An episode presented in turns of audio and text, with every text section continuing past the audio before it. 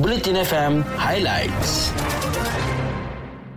Berita terkini di Buletin F M. Sumber daripada berita harian Utusan Malaysia, Harian Metro dan Kosmo. Kementerian Kesihatan semalam melaporkan sebanyak lapan ribu lapan puluh empat kes positif baru COVID sembilan belas di negara ini.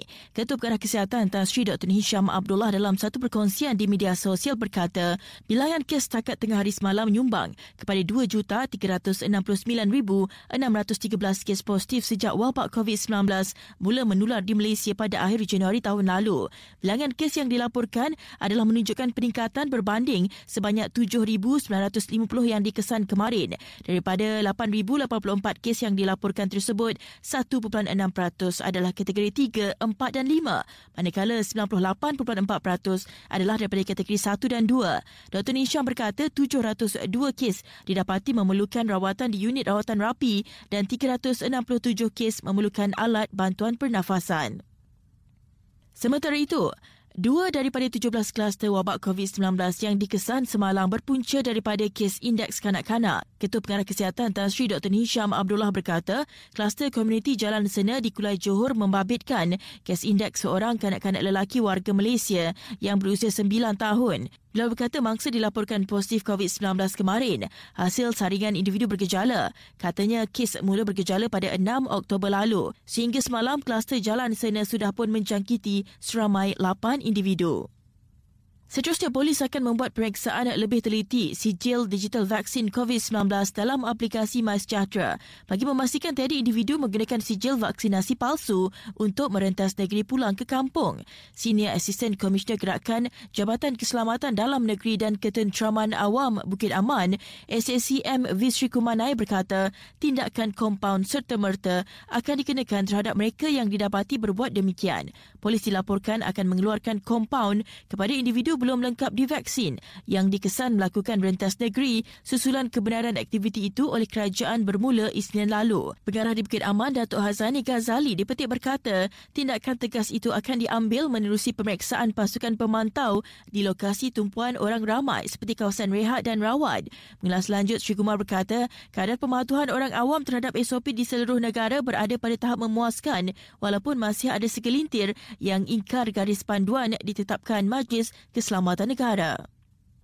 Beralih ke perkembangan lain, gelaran suami dan bapa durjana mungkin sesuai diberi kepada seorang lelaki kerana tergamak merogol anak kandung sendiri selain menyeksa isterinya dengan memasukkan botol susu pada kemaluan wanita itu.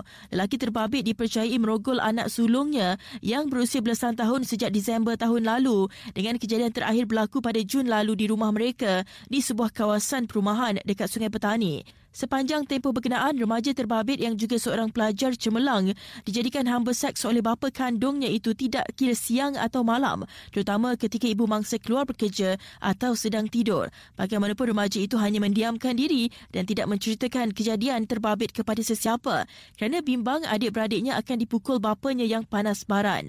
Sumber berkata, apabila anak sulung berani menceritakan kejadian rogol yang berlaku terhadap dirinya selama ini dan mendengarkan cerita tersebut, si ibu kemudian meminta bantuan saudara mereka yang lain untuk membantu membuat laporan polis. Katanya susulan daripada laporan dua beranak itu, suspek ditahan kemarin dan hasil siasatan awal, suspek mengaku melakukan perbuatan terbabit kepada isteri serta anaknya. Berikutnya ke luar negara. Pelancong dari sembilan belas negara yang mempunyai kadar positif jangkitan COVID sembilan belas serendah lima peratus kini dibenarkan masuk ke Indonesia. Mereka dibenarkan memasuki ke negara Asia Tenggara itu selepas disaring negatif COVID sembilan belas, divaksin sepenuhnya, mempunyai insurans kesihatan serta bukti tempahan untuk tempat tinggal bagi kuarantin lima hari. Bali adalah salah satu lokasi di Indonesia yang mempunyai ramai pelancong antarabangsa. Dan Pulau Riau yang berada di barat negara dan bersepadan dengan Singapura itu pula menerima jumlah pelancong asing kedua tertinggi. Indonesia membuka penerbangan untuk pelawat antarabangsa di dua lokasi itu bermula empat belas Oktober, susulan pandemik COVID sembilan belas sudah berjaya dikawal. Beralih ke perkembangan lain, kebakaran bangunan di bandar Kaohsiung, Taiwan menyebabkan sekurang-kurangnya empat puluh enam individu maut dan mencederakan puluhan yang lain. Kebakaran di bangunan tiga belas tingkat itu memusnahkan beberapa tingkat sebelum bomba berjaya mengawal api. Kebanyakan individu yang terkorban berada di tingkat tujuh hingga sebelas bangunan tersebut yang menempatkan unit kediaman. Setakat ini punca kebakaran masih belum dikenal pasti. Berita sukan di Buletin F M.